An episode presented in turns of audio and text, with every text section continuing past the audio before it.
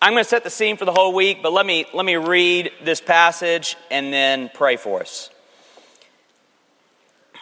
Now, John's disciples and the Pharisees were fasting, and people came and said to him, Why do John's disciples and the disciples of the Pharisees fast, but your disciples do not fast? And Jesus said to them, Can the wedding guests fast while the bridegroom is with them? As long as they have the bridegroom with them, they cannot fast. The days will come when the bridegroom is taken away from them, and then they will fast in that day. The word of the Lord.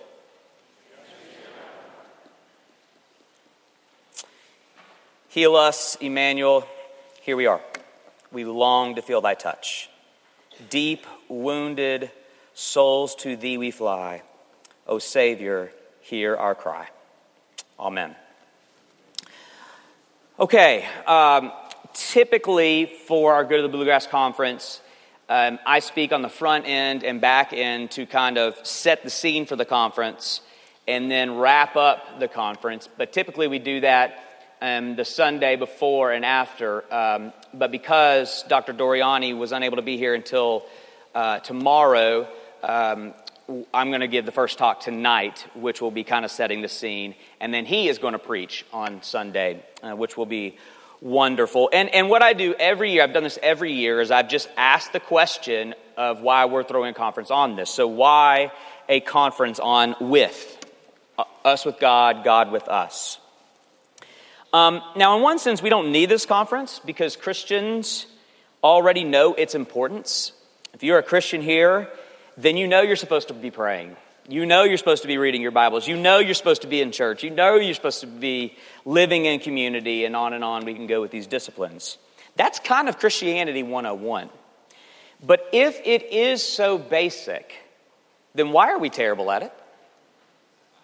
What's interesting about this topic is that every Christian recognizes it's important.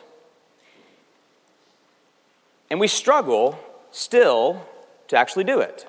And I include myself in it. I appreciate what Will had to say about my devotion to the Lord and to being with God. And um, I think I have a proclivity to be harder on myself than I should be, and, and brothers like Will and and the rest of our team are, are very good at encouraging me.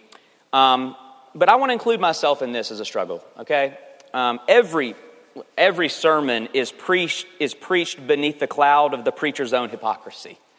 Uh, I'm up here because I believe God has called me to be up here, not because I embody what I'm going to say. Um, to preach is to be hypocritical. And if a preacher doesn't feel that tension, then they shouldn't be a preacher. Um, and I bring that up tonight in particular uh, because I, I, think, I think this issue, this theme this year, and I said a lot of this last year when we talked about neighbor love um, with Russ Whitfield.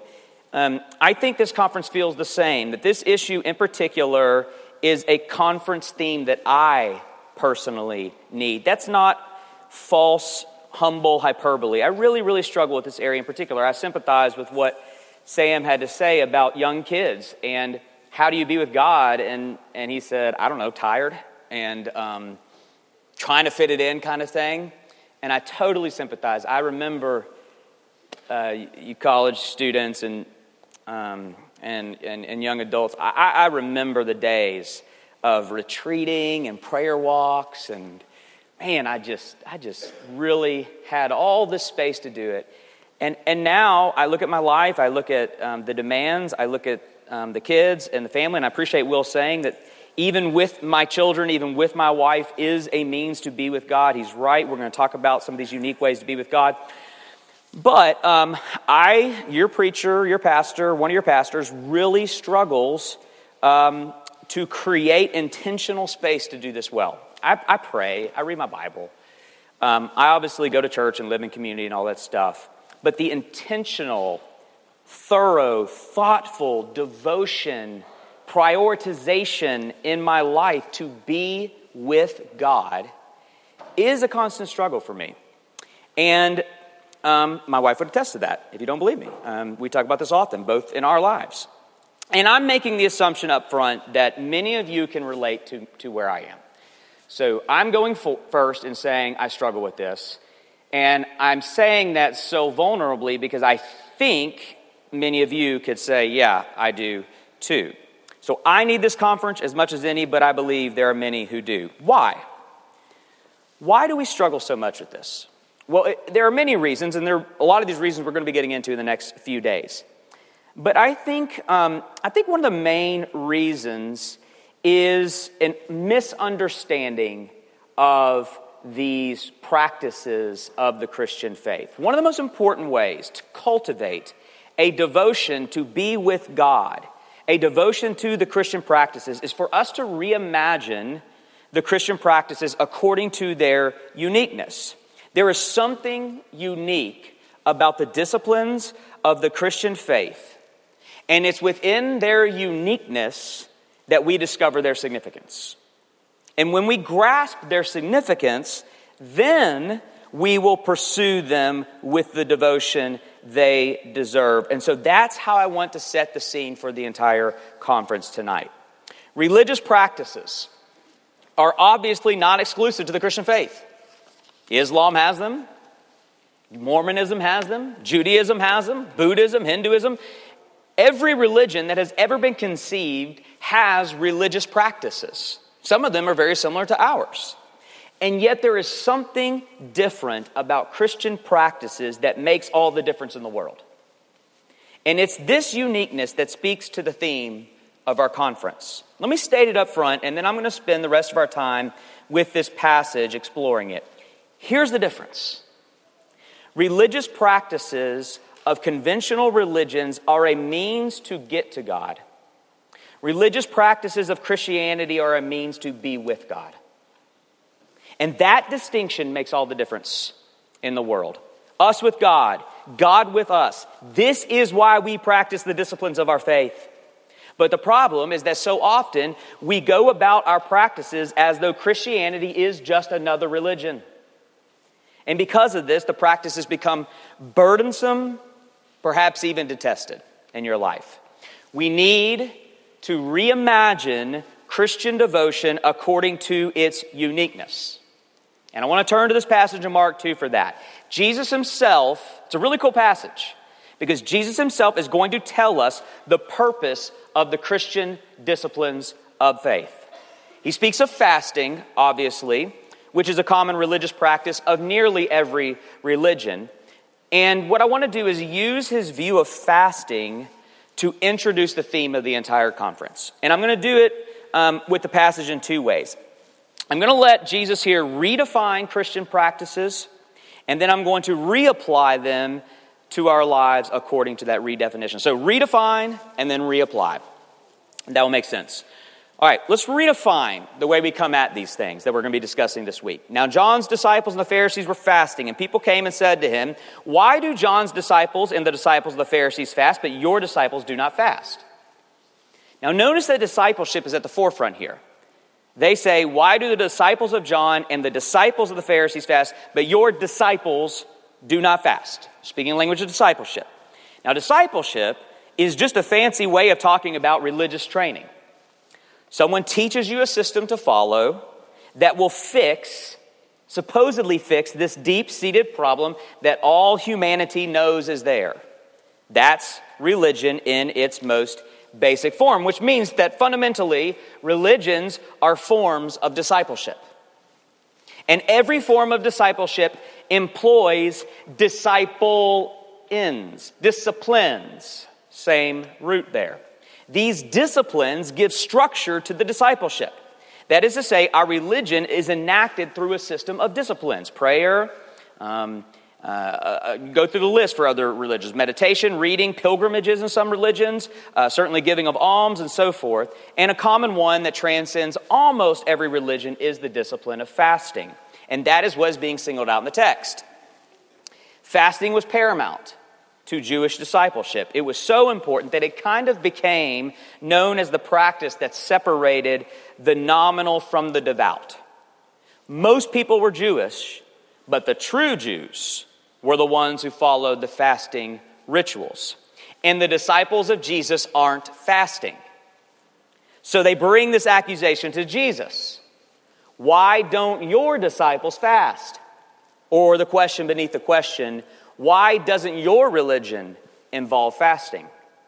Well, Jesus answers them, and his answer reveals that he views fasting and, by extension, religious practices in a completely different way than they view it and every other religion views it.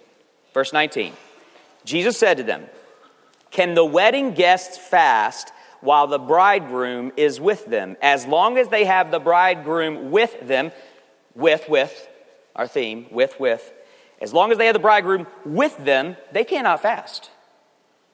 Now, what he does here is not discredit fasting, he redefines fasting. According to Jesus, the big question to ask when it comes to religious practices is the question why? Why are you fasting? Why do you pray? Why do you read your Bible? Why do you go to church? Why do you participate in community, in a parish group, in a neighborhood group? The answer to the why question changes everything. Within every other form of religious discipleship, the, the disciplines are the tools to gain something.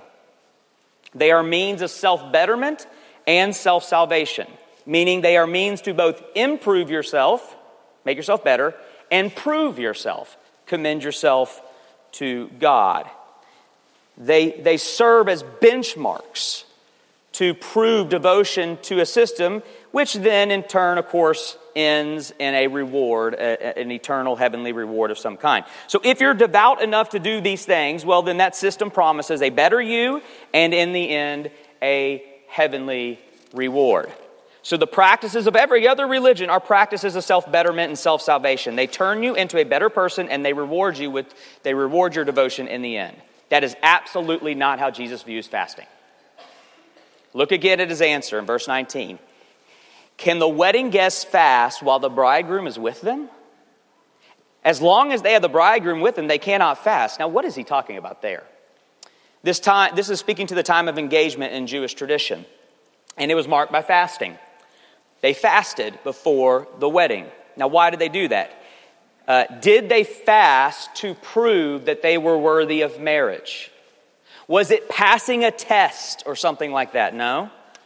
That's not the point of it. Fasting was used as an aid of preparation. The physical self denial would stir up expectations and longings for the coming marriage and the coming feast. It assisted love, it deepened longing, it developed anticipation for another.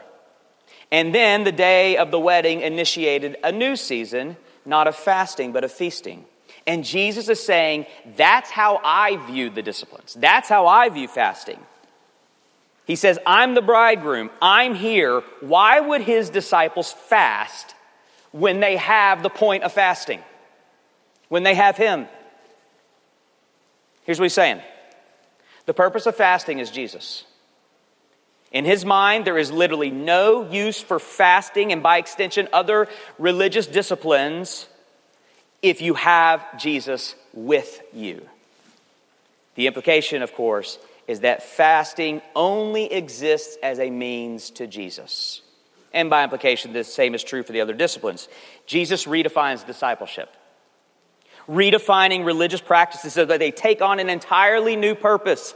And Jesus is that purpose. With Jesus is that purpose. The reason why Christian practices are so different than other religious practices is because Christianity is so different than other religions.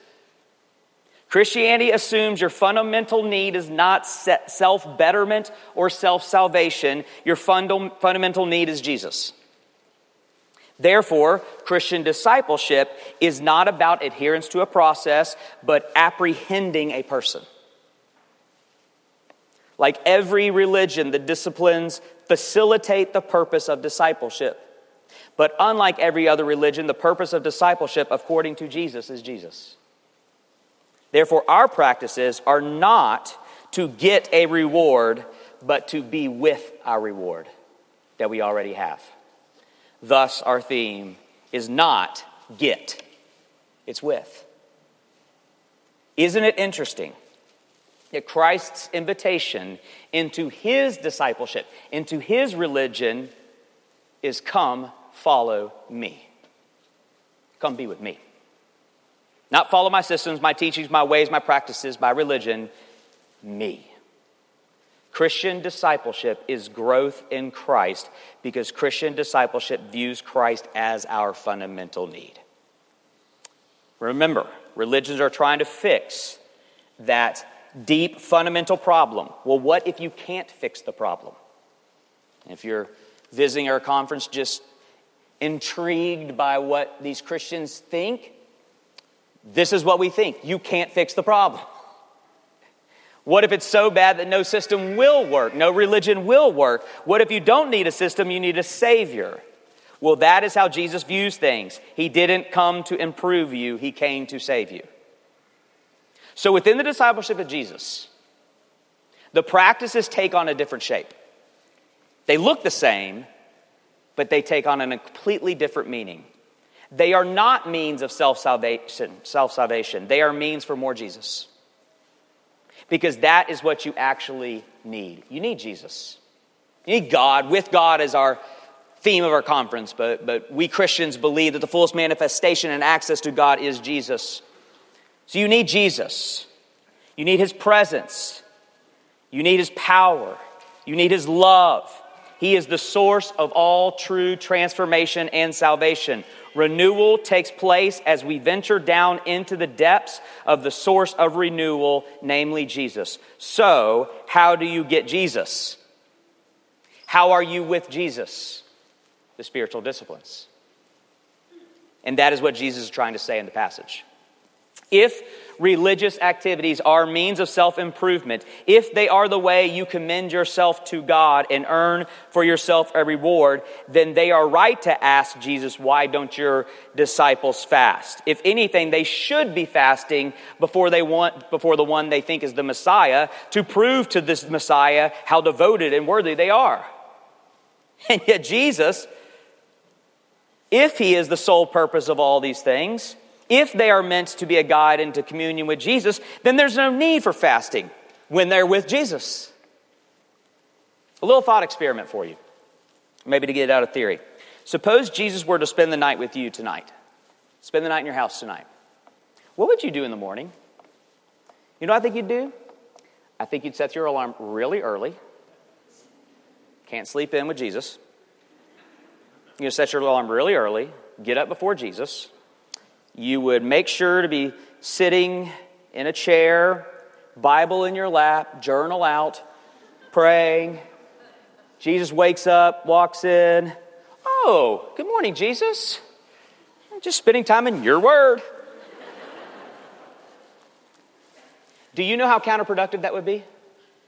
Do you know how silly that would be? Just wake up and be with Jesus. Don't pray, talk to him. Don't read your Bible, listen to him. These are all just means to facilitate communion with Jesus, but if Jesus is there with you, then you have the point of the disciplines. And that's his point in the text. Fasting is about creating longing for me. I'm here. They have me. Why would you fast if it's all about me? So, we redefine Christian practices as means to be with God and God with us. This is your avenue into what you desperately need. Now, let's take that redefinition and apply it practically, and then we'll spend the rest of the week doing that much more. So we've redefined it, now let's reapply. This distinction I'm making is very important for the Christian to understand. This is not just a Pharisee problem in the text. This is not a problem with just other religions. In fact, if you find yourself struggling, burned out, cynical, I'm just tired of reading my Bible and praying and going to church and whatever practice it may be, if that's you, then I'm willing to bet you aren't viewing these things like Jesus does in our text. Our failures with the Christian disciplines may not be a lack of willpower in your life. It may not be the fact that I'm just not a disciplined person. It may be you have completely misunderstood and mishandled the disciplines. It is very easy for Christians to pervert Christian practices away from their meaning, the meaning that Jesus gave them, and treat them like every other religion treats them. Notice something interesting in the text. Now, John's disciples and the Pharisees were fasting, and people came and said to them, Why do John's disciples and the disciples of the Pharisees fast, but your disciples don't fast?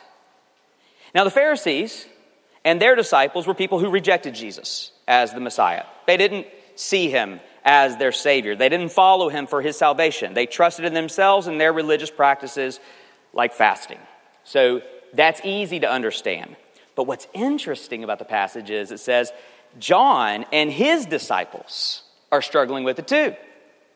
Now, these are ones who have been convinced. According to John, direct quote, you, Jesus, are the Lamb of God who takes away the sins of the world.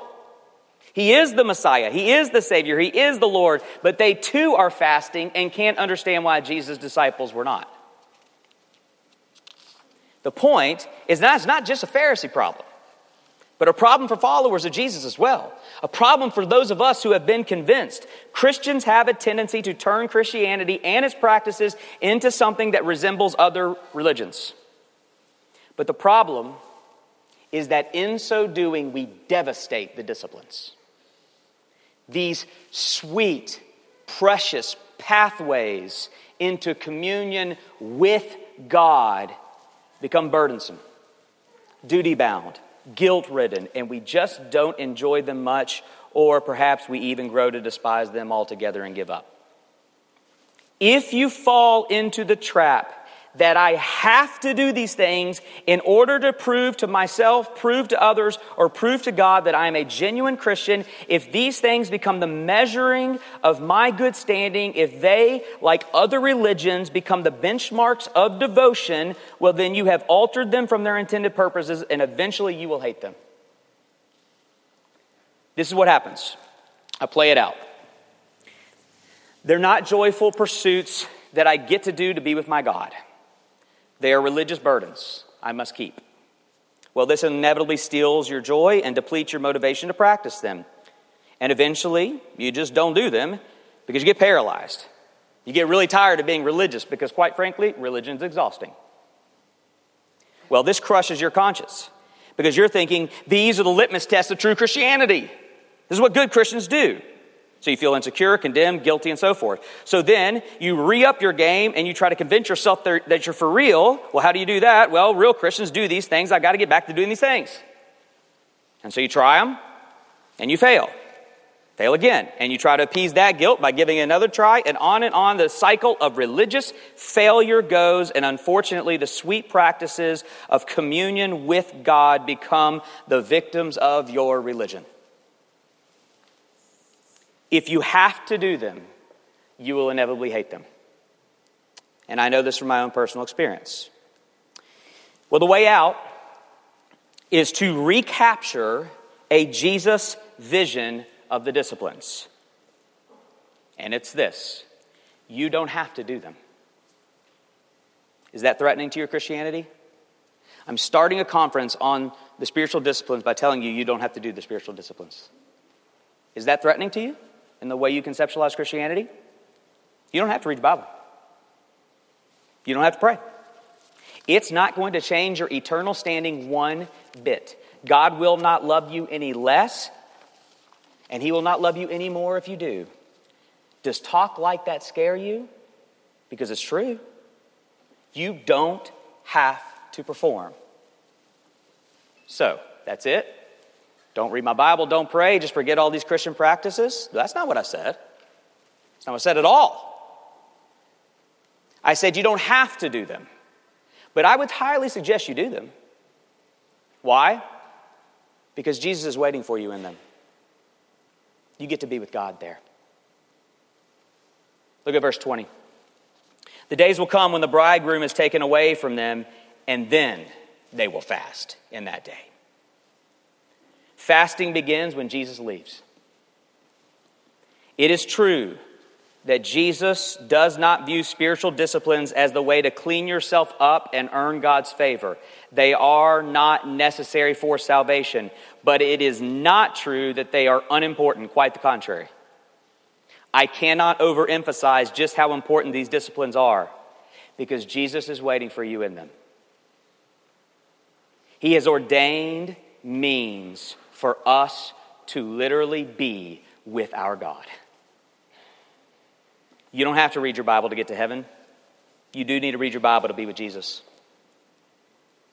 You don't have to pray to go to heaven. You do have to pray to get with Jesus.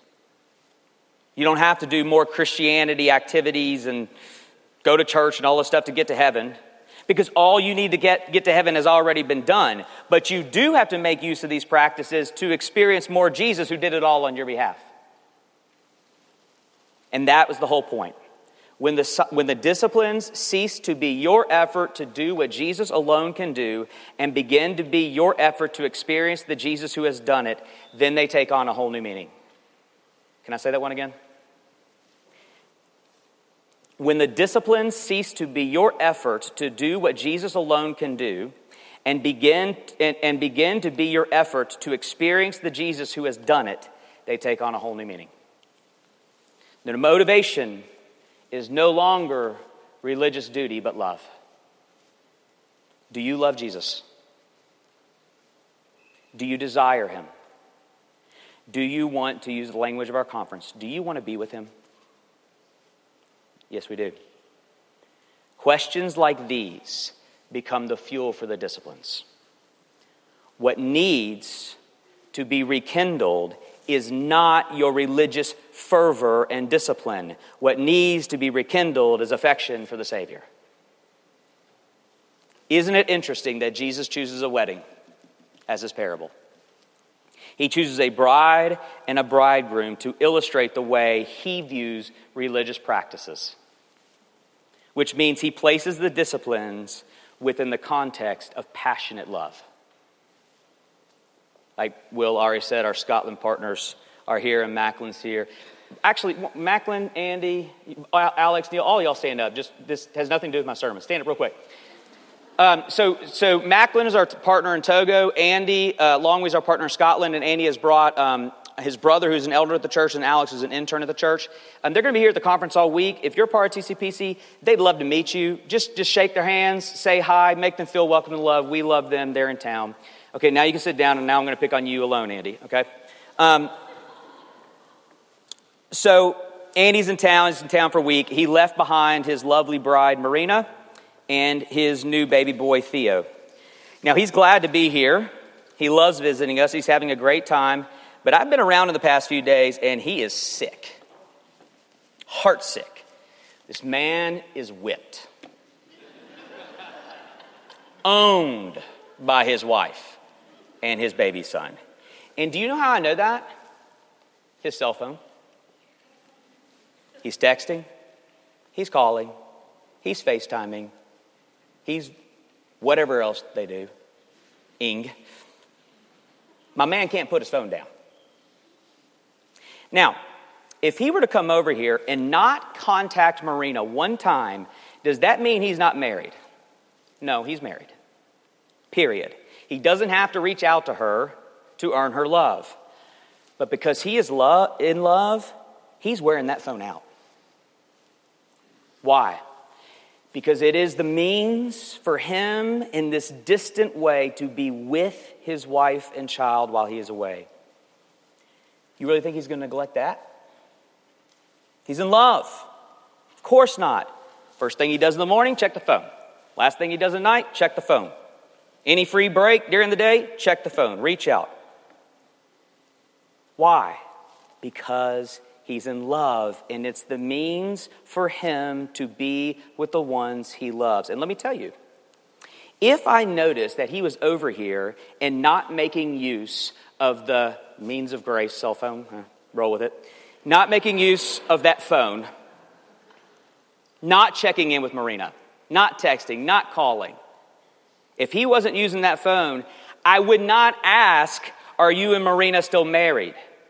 I would ask, how are things with you and Marina? Because that's showing me something. Because lovers want to be together. And they want to take any means possible to be together. This is how Jesus views the disciplines. It is the way for the bride of Christ to experience the bridegroom while he is away. You don't have to do them to be married to Jesus. You get to do them to fellowship with the love of your life. And this way, and in this way, the d- disciplines of the faith are not means of obtaining love, they are means for lovers to connect. This is why I'm very happy with where Dr. Doriani is going this week. We talked about it, and there's two ways you can do a conference like this. One, you could just do, you know, a, a ton of practical stuff on how to read your Bible, how to pray, and all that stuff. And we're going to do that. That's what the seminars are for. So make sure you're a part of the seminars. That's our part to be practical. But he, as he prayed and thought through it, he felt led to take us to Romans and just show us what does it mean to be with God? It means to be with Jesus. What does it mean to be with Jesus? It means to be united to Christ. And he is just going to take God's word and show us how amazing Jesus is. How amazing the doctrine of union with Christ is. So that you're in love with Jesus. And then we'll talk to you about how to do it well. The day will come when we don't need them anymore. We will be with Jesus, and we won't need them. If Andy got home here next Tuesday and was reunited to Marina, it would be ridiculous to say, hey, let's hang out. You get on your phone, I'll get on my phone, we'll FaceTime. Go to the other room, we'll text a little bit. That would be silly. And that's what Jesus is saying about fasting here. What are you talking about, fasting? I'm here. The whole purpose of fasting and Bible and prayer and fellowship and all of these things is Jesus. The day will come when we will have the love of our life. On that day, the disciplines will cease. We won't need to pray. We will talk to Jesus. We won't need to read our Bibles. We will just listen to the very Word of God. But we aren't there. The love of our life is not here with us. But that doesn't mean we can't connect with Him we can't experience Him in profound ways. He is waiting for you in the God ordained means of fellowship. I suppose you don't have to make use of them, but lovers don't think that way. Your love is there if you would like to be with Him. Let's spend the next few days learning how to do that. Let me pray. So, Lord, rekindle in our hearts a love for you rekindle in our hearts a passion for our Savior. Help us to reimagine this next few days these things we all know we're supposed to be doing, we all know are important, but help us understand why, the question why. They are not religious burdens, they are means to be with our love. And so we need to love you to make use of them. So rekindle in our hearts a love for Christ, and then show us this week how we can be with you, which is to be with God through the means of grace. Here tonight, we dedicate the entire conference to you and ask that you would pour out your blessing on this gathering. In Jesus' name, amen.